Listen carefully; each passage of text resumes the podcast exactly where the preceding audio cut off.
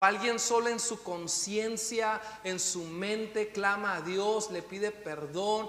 Y, el Señor, por supuesto, que le va a perdonar, porque eso se llama gracia. Eso se llama gracia.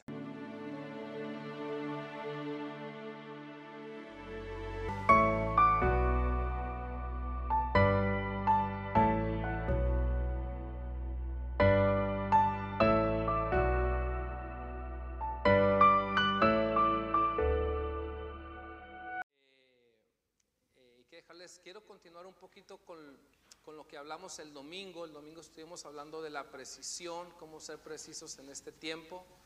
Hablamos de cuatro puntos, valorar el presente en Dios, hablamos de planear con Dios, de conocer más a Jesús, de practicar más a Jesús. Y el último tuvo que ver con la gracia de Dios, montarnos en su gracia. Eh, y quiero ampliar más este, más este concepto, esta idea, porque la gracia de Dios es muy amplia. De hecho, eh, le, he titulado así, montarnos o montate en la gracia, en la gracia de Dios. Hablamos en Hechos 26 cuando Apolos, un hombre que conoció a Jesús a través de Juan el Bautista, eh, se arrepintió de sus pecados, fue bautizado, predicaba el bautismo de Juan y era muy apasionado y con mucho denuedo y lo hacía con mucha exactitud, pero a un nivel, con mucha precisión. Pero Aquilas y Priscila lo vieron y eh, vieron que tenía fuerza, que tenía pasión, pero su conocimiento era limitado y se lo llevaron, lo apartaron y lo ayudaron a crecer en las cosas espirituales, ¿verdad? Nunca hay un tope para crecer. En este 2021 necesitamos seguir creciendo en las cosas espirituales, como con un corazón paternal lo apartaron y le enseñaron y dice que con mucha exactitud le enseñaron más acerca del Evangelio. Y, necesitamos seguir profundizando. Cuando profundizamos en la revelación y en la palabra de Dios, no solo somos alimentados y edificados, sino que a la misma vez eso nos inspira, nos impulsa y nos catapulta para ir a cumplir la misión y el propósito que Dios, que Dios nos da. Así que quiero continuar, eh, quiero ampliar lo de la gracia de Dios, como en este 2021 nos montemos en la gracia de Dios para continuar, ¿verdad? Juan 1 dice, aquel verbo fue hecho carne, hablando de Jesús, o sea, se hizo humano, se encarnó, se hizo como uno de nosotros y habitó entre nosotros, o sea, vivió entre los seres humanos y vimos su gloria como la del unigénito del Padre, lleno de gracia y lleno de verdad. Jesús vino a este mundo lleno de dos contenidos, la gracia y la verdad. ¿sí? Eh, eh, dice, Juan dio testimonio de él y clamó diciendo, este es de quien yo decía, el que viene después de mí es antes de mí, porque era primero que yo. Y luego sigue diciendo, porque de su plenitud tomamos todos gracia sobre gracia. O sea, tomamos gracia y más gracia, ¿no? La gracia es como una bebida espiritual que se tiene que tomar continuamente, ¿no? Dice, pues la ley eh, por medio de Moisés se dio, pero la gracia y la verdad vinieron por medio de nuestro Señor Jesucristo. ¿no? Jesús vino a esta tierra llena de dos elementos importantes, la gracia y la verdad. Recuerden que también, según Efesios 2.8, la salvación la obtenemos por gracia. Dice, no por obras para que nadie se enorgullezca, nadie se gloríe. Dice, esto es un don de Dios. Eh, eh, eh, dice que fue dada la gracia, dice, porque por gracia habéis sido salvos por medio de la fe. La gracia es un regalo, es un don que Dios, que Dios nos da, ¿no? Y, y a través de la gracia es que tú y yo hemos encontrado salvación, encontramos encontramos sanidad. Jesús es el dador de la gracia, es el dador de la verdad, ¿no? ¿Qué es la gracia, queridos? Hay un pequeño feedback por aquí. ¿Qué es la gracia? Miren, la gracia va a aparecer, ah, va a aparecer en su pantalla. Es, es algo muy sencillo. Gracia es el favor inmerecido que recibo de Dios. Gracia es el favor inmerecido que recibo de Dios. Tú y yo no merecíamos que Jesús viniera, Él quiso venir. Tú y yo no merecíamos su muerte y su resurrección a causa de los pecados. Tú y yo no merecíamos salvación, no merecíamos libertad, no merecíamos paz, no merecíamos perdón, estábamos condenados. Pero Él simple y sencillamente porque nos amó, nos dio su favor inmerecido. Gracia son las bendiciones, los regalos, las ayudas inmerecidas que recibo de su amor y de su bondad. Fíjate, gracias son las bendiciones, los regalos, las ayudas inmerecidas que recibo de su amor y de su bondad. A veces tú y yo no hacemos absolutamente nada y sin embargo Dios nos bendice. A veces tú y yo no hacemos absolutamente nada y sin embargo Dios nos ayuda, nos da de su bondad y de su favor inmerecido. Gracia no tiene nada que ver conmigo, no tiene nada que ver contigo. Gracia no es si me porto bien o si me porto mal, si hago lo bueno o lo malo. Gracia es la bondad y el amor de Dios manifestado que Él decide dármelo sin yo merecerlo. Nosotros generalmente cuando alguno de nuestros hijos hace algo bueno, pues lo recompensamos por su buena acción. Pero la gracia de Dios no tiene que nada, nada que ver porque hagamos buenas acciones. Simplemente es un favor inmerecido que Él nos dio. Por eso su salvación es por gracia. Gracia es una puerta de oportunidad abierta ahora mismo para que el ser humano, hombres y mujeres, niños, jóvenes, todo, todo aquel que lo entienda, se vuelva a Dios. Por eso en la teología estamos en lo que se denomina la dispensación de la gracia. La gracia no se va a terminar hasta que tú te mueras o yo me muera, porque mientras tengamos vida hay gracia o hasta que Jesús venga. ¿sí? Dice Apocalipsis que un día la gracia será quitada. Pero ahora mismo hay gracia para todo el mundo, para el asesino, para el violador, para el político más corrupto, para el hombre y la mujer más corrupto, hay gracia abierta, o sea, hay una puerta abierta de oportunidad para que el ser humano reconozca, se arrepienta de su maldad, se arrepienta de su pecado y se vuelva a Dios. Esa puerta está abierta, Dios la tiene abierta. Sí, a veces a lo mejor los seres humanos la queremos cerrar porque nos molesta algo, nos enojamos de algo. Es una puerta espiritual abierta para que el ser humano se vuelva al Señor y va a seguir abierta. Sí, va a seguir abierta porque precisamente es un regalo inmerecido de parte de Dios, siempre pensando en que el ser humano se vuelva a Dios. El otro día alguien me preguntaba y me decía, ¿tú crees que alguien que está a punto de morir en el hospital o, en un accidente solo eh, y ha sido muy pecador, Dios le dé la oportunidad de arrepentirse en el último momento? Y mi respuesta es sí, por supuesto que sí, sí, por supuesto que sí, hasta en el último momento Dios de una manera u otra mandará a alguien o escucharán. Eh, de hecho dicen que el último sentido que se pierde es el del oído. Y si es el del oído es porque a lo mejor alguien ahí en coma o en su último momento puede oír, ¿verdad? La, la fe viene por el oír y el oír la palabra de Dios. O, o, alguien solo en su conciencia, en su mente, clama a Dios, le pide perdón y, el Señor por supuesto que le va a perdonar porque eso se llama gracia, eso se llama gracia. En los últimos tiempos, dice la Biblia en Romanos 5:16, que el pecado va a abundar más.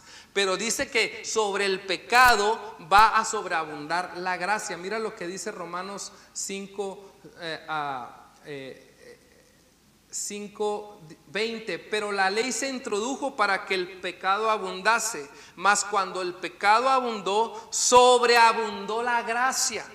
La gracia es mayor que el pecado. Estamos viendo que cada vez la humanidad se corrompe más, hay más maldad, hay más pecado, ya la gente lo hace con una desfachatez, eh, eh, ya ni siquiera lo hacen a escondidas, ¿no? Ya eh, en las cuestiones a veces políticas es tan descarado a veces lo que sucede, ¿verdad? Y, el, pecado abunda y a veces los cristianos se asustan, ay, el pecado, el pecado, el pecado siempre ha existido y siempre existirá mientras esté esta humanidad, no debemos de asustarnos, ¿verdad? Hasta se... Ay, Señor, Señor, ay, el pecado, el pecado. El pecado siempre está porque el pecado también mora en ti, mora en mí, mora en todos. Por eso necesitamos a Jesús. Pero mientras más pecado hay, más gracia hay. Mientras más corrupción hay, más gracia hay. ¿Sí?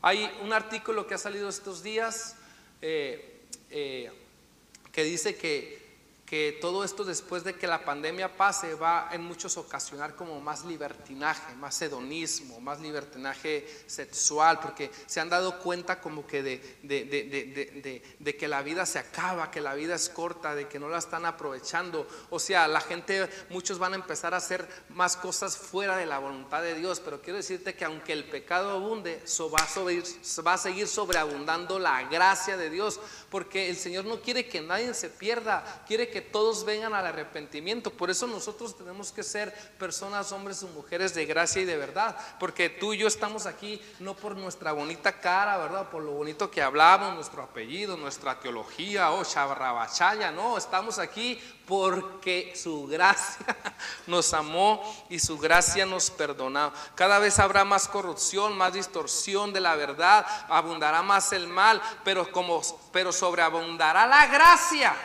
¿Sí? Jesús es el regalo de la gracia para esta humanidad perdida. Por eso, queridos, la gracia todo lo perdona, la gracia todo lo sana, la gracia todo lo salva, la gracia todo lo levanta, todo lo fortalece. Quien acuda a la gracia va a encontrar abrazo, sanidad, salvación, va a encontrar nuevas fuerzas. Wow, qué bonito. Por eso no hay excusa para no venir a Dios. Porque su gracia está disponible hoy, está disponible. No hay nada que su gracia no perdone. Tú dices, Dios podrá perdonarme de esto, de aquello, es muy grave. Por supuesto que sí.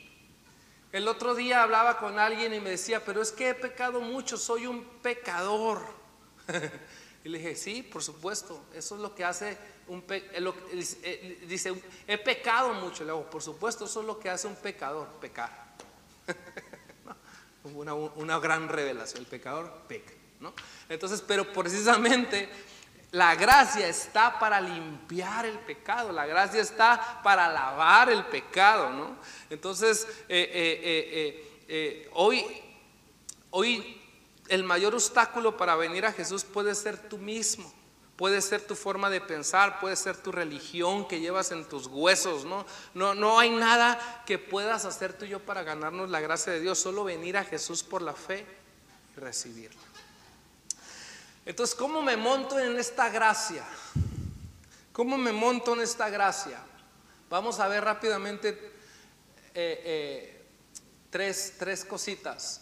Eh, yo les decía el domingo, yo aprendí a montar a caballo con mi primo Eduardo, le decíamos el gualo, allá en el pueblo de mi abuela. Nos dejaba un caballo, eh, tenía caballos y, recuerdo perfectamente el nombre de ese caballo, el centavo, o sea, el céntimo se llamaba el caballo. Mi abuela me regaló una vaca, la muñeca, la ordeñaba a las 5 o 6 de la mañana. Así que ya no la comimos, hace muchos años ya, por la pobrecilla mayor, y no la comimos. Pero me acuerdo que mi primo Eduardo me enseñó a montar a caballo, ¿sí? Eh, de hecho, ahí aprendiendo a montar a caballo me caí, me quebré el brazo. Mi primo Eduardo me decía, estos caballos están domados, primo. Te voy a enseñar a cómo conducirlos, llevarlos. Pero no tienes que tratarlos mal, dice, porque estos caballos ya saben el camino. Tú solamente los tienes que orientar, dice, pero te tienes que dejar guiar por ellos, porque ellos te van a llevar al final y te van a llevar a casa y te van a llevar a donde tú quieras. Simplemente tienes que montarte en ellos, sobrellevarlos, están domados, son suaves. Wow, así es la gracia de Dios. Solo tenemos que montarnos en ella y esa misma gracia nos va a llevar a cumplir el destino de Dios. Por eso quien entiende gracia, número uno,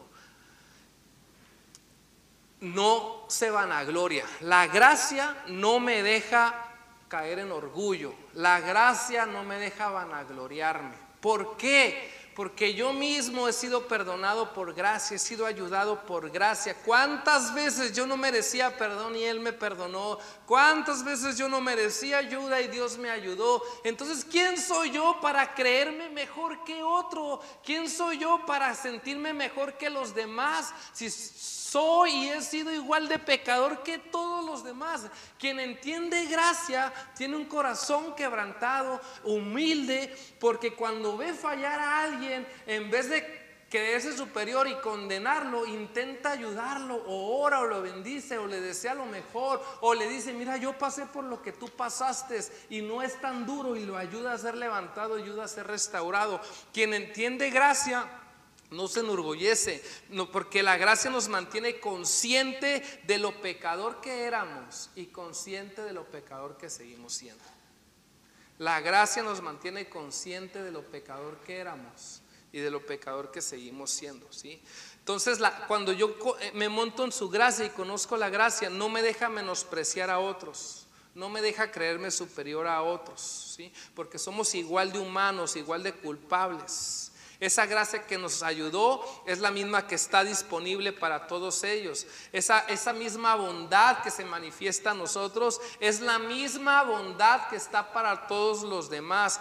Esa gracia me recuerda que no son mis obras, que no es mi título ministerial, que no es mi teología, que no es mi cultura, que no es mi religión, que no son mis tradiciones, mis normas, mis posturas, que no es mi moralidad y mi perfección, ¿verdad? Es su gracia, su amor, su poder, su favor y su regalo inmerecido. Wow, wow, wow. ¿Cómo montarnos en la gracia? ¿Qué es esta gracia? Número dos, en esta gracia, cuando conocemos en esta gracia, queridos, ahí encontramos fortaleza, fuerza espiritual. Pablo le dice a Timoteo en segunda de Timoteo 2.1, esfuérzate en la gracia que es en Cristo Jesús. No te esfuerces en ti mismo, no te esfuerces en tus propias fuerzas, no te esfuerces en tus dones y en tus propias habilidades. Esfuérzate en la gracia que es en Cristo Jesús. Muchas veces es esto, soy yo con su gracia. Otras veces es su gracia y un poco de yo. Pero la mayoría de las veces es su gracia, no soy yo no soy yo.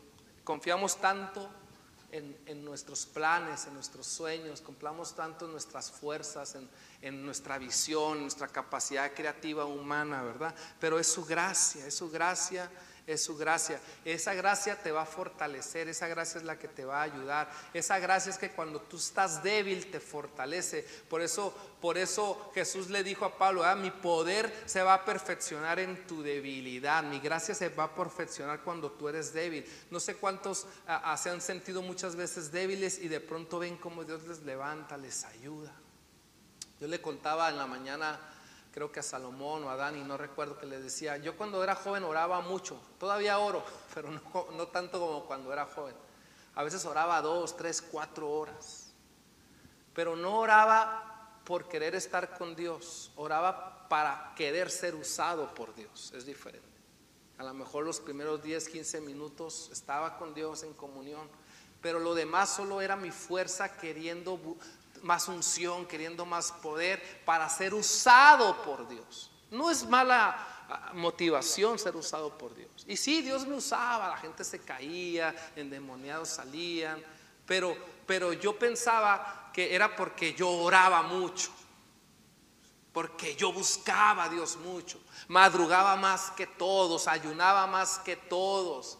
Ah, entonces no lo estaba haciendo por amor y, es corazón voluntario por Dios, sino por demostrar que yo oraba mucho, yo hacía mucho, yo sabía mucho.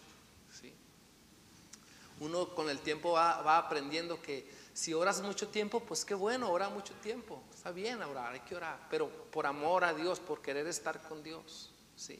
No por, por solamente querer sus beneficios. Es como, como, y si oras 15, media hora, pues órala con, con todo el entendimiento y la fuerza también. Pero el que ora tres horas no puede menospreciar el que ora media hora, pues, ¿sí? Porque a lo mejor tú oras tres horas y, y, y solo son palabrerías y a lo mejor el de la media hora es con todo el corazón.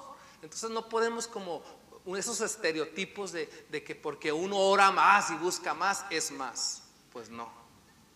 Muchas veces yo he estado enfermo, débil, y es cuando Dios más me ha usado. Muchas veces a lo mejor es, esos días no he estado tan espiritual como otras veces, y es cuando Dios más me ha usado. Porque no, no, tiene que ver con uno, tiene que ver con Él. Pues es lo que quiero decir, eso es lo que quiero decir. Y por último, la gracia nos lleva y nos dirige. Esta gracia, cuando uno se monta en esta gracia de Dios, esa misma gracia nos va a llevar y nos va a dirigir, ¿sí? nos va a conducir. Como les decía, ¿verdad? Eh, esta experiencia del caballo, ¿no?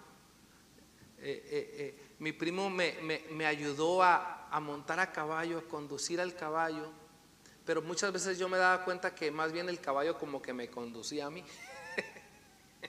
yo iba, pero el caballo conocía también el camino, yo entre mis nervios y, mis, y mi, mi ida inexperta, eh, pero el caballo iba a, donde, al, conocía el camino, conocía los caminos, yo solo me dejaba llevar, ¿verdad? Así es la gracia, nos conduce, uno solo se deja llevar por Dios, por Él, y Él nos conduce, Él nos lleva. Si nosotros, eh, eh, él, la gracia conoce el camino, la gracia sabe a dónde ir, la gracia conoce a Dios, eh, eh, eh, la gracia nos quita presión.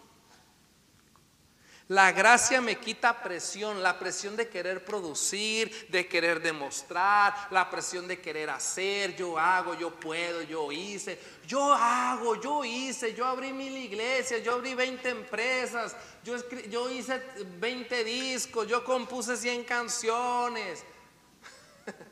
La gracia nos quita, la gracia nos deja en la presión normal, justa. Y nos quita presión, presión de querer demostrar. ¿Cuánta gente no quiere demostrar que es un, gran hombre, una grande mujer de Dios? No, no, estamos aquí para, eso, estamos aquí para predicar a Cristo, ¿verdad? Entonces, eh, eh, eh, la, nos deja la, la gracia nos deja la presión justa, nos quita la carga de saber que, que, que que nos quita esa carga de, querer producir, de querer hacer, de querer controlar y nos mantiene conscientes de que Él es en Él. Por eso Pablo dijo, yo llené todo esto del Evangelio a muchos lugares. Claro, número uno tenía un llamado, número dos estaba soltero, ¿no? No tenía hijos, podía viajar donde quisiera. Entonces, qué, qué bien, ¿no?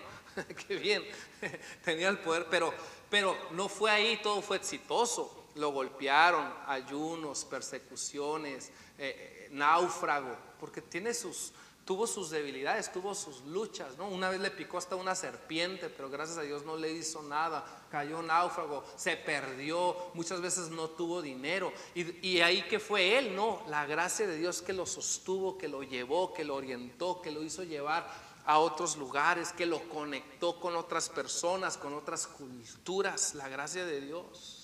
Si tú eres misionero, misionera, es por su gracia. Es por su gracia. Así es la gracia, estoy cerrando.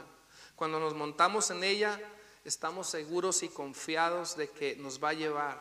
No son mis fuerzas, no son habilidades, es su gracia, es su fuerza. ¿sí? Eh, a veces es mejor tener momentos de debilidad física, emocional, y, fuerzas, porque es ahí donde entra y opera la gracia. Ella, ella, si te montas en ella, me monto en ella, ella me va a llevar. Ella me va a sanar cuando esté enfermo. Donde no puede llegar un médico, donde no puede llegar una medicina, una vacuna, llega su gracia. ¿sí? Ella me va a salvar de mí mismo. Ella me va a salvar de mis propios errores.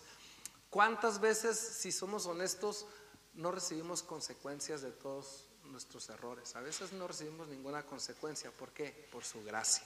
¿sí? Ella nos da, la misma gracia nos da ideas, la misma gracia nos da creatividad. ¿sí? Si tú tienes, eres emprendedor, tienes un negocio o algo, Señor, acudo a tu gracia, me monto en ella, tráeme una idea, gracia de Dios, fluye una idea, ¿verdad? Ella nos conecta, ella nos abre puertas, ella nos acerca a Jesús, ella nos da cantos. Eh, eh, eh, ella nos controla. Déjate controlar, dejémonos controlar por la gracia de Dios. Hay gente que le encanta controlar. Hay madres, padres que les encanta controlar. Y yo sé que hay una justa medida que hay que supervisar y cuidar. Pero hay esposas que les encanta controlar. Y hay esposos que les encanta controlar. ¿sí? Eh, pero, pero soltemos el control al Espíritu Santo, a su gracia, a su gracia. Nosotros solo somos un canal, una herramienta, su vaso de barro. Lo único que tú y yo hacemos es vivir en esta gracia y transmitirla. Por eso Jesús dijo, den de gracia lo que de gracia has recibido. Por eso, ¿cómo cobrar el Evangelio? ¿Cómo cobrar orar por un enfermo?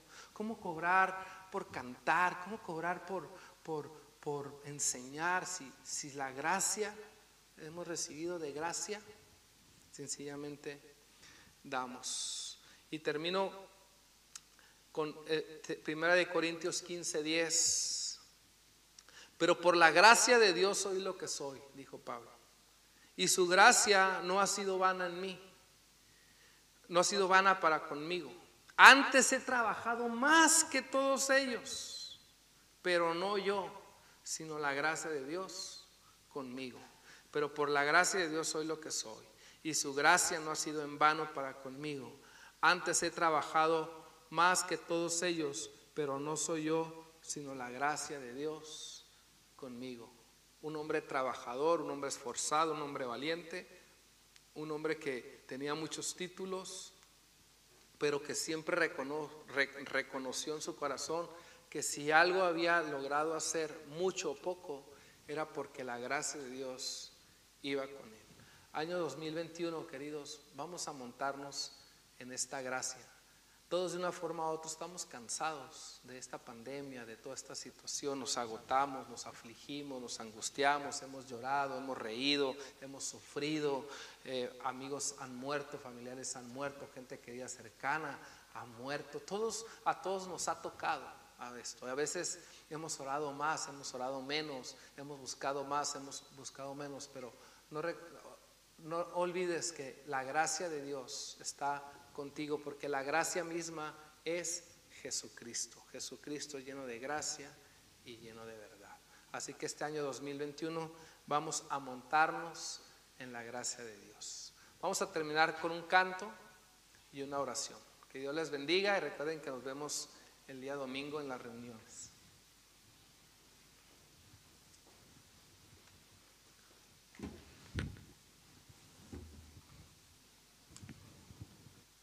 Sí.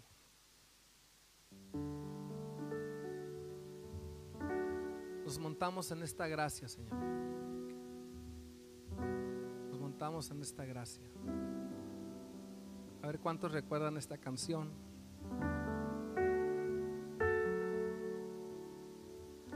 ¿Qué sería de mí si no me hubieras alcanzado? estaría hoy si no me hubieras perdonado? Tendría un vacío en mi corazón, vagaría sin rumbo, sin dirección. Si no fuera por tu gracia y por tu amor si no fuera por tu gracia y por tu amor. ¿Qué sería de mí si no me hubieras alcanzado? ¿Dónde estaría hoy si no me hubieras perdonado? Vacío en mi corazón vagaría sin rumbo, sin dirección. Si no fuera por tu gracia y por tu amor. Si no fuera por tu gracia y por tu amor. Sería como un pájaro herido que se muere en el suelo Sería como un siervo que brama por agua en un desierto.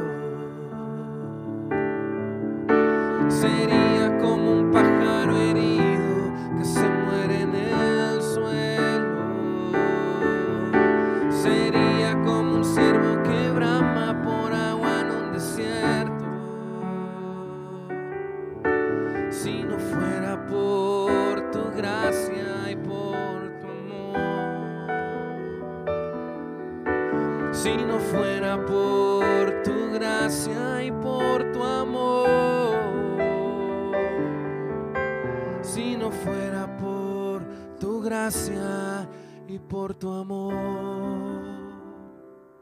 Señor, nos montamos en esta gracia. Esta gracia que salva, que perdona, que levanta, que nos da fuerzas, que nos mantiene conscientes, que no nos deja enaltecernos, enorgullecernos, nos mantiene quebrantados, humildes, nos mantiene cerca de ti, Señor. Pido por tu iglesia que tu gracia venga y fortalezca al débil, al enfermo traiga sanidad, al deprimido, Señor, traiga ilusión, al angustiado traiga paz a través de tu gracia. Por tu gracia, Señor. Nos montamos este 2021 para enfrentarlo con todas sus desavenencias, con sus más y con sus menos. Y gracias por este favor inmerecido que nos das a través de Jesús. El perdón, la ayuda, los beneficios, las bendiciones y los regalos, Señor. Ayúdanos a no olvidarnos que siempre es tu gracia, Señor. Y siempre será tu gracia. Amén. Pues Dios les bendiga, queridos. Cuídense mucho, les queremos. Nos vemos el día domingo nuestras tres reuniones con el favor de Dios. Abríguense muy bien y que la pasen muy bien. Dios les bendiga. Si no fuera por tu gracia y por tu amor.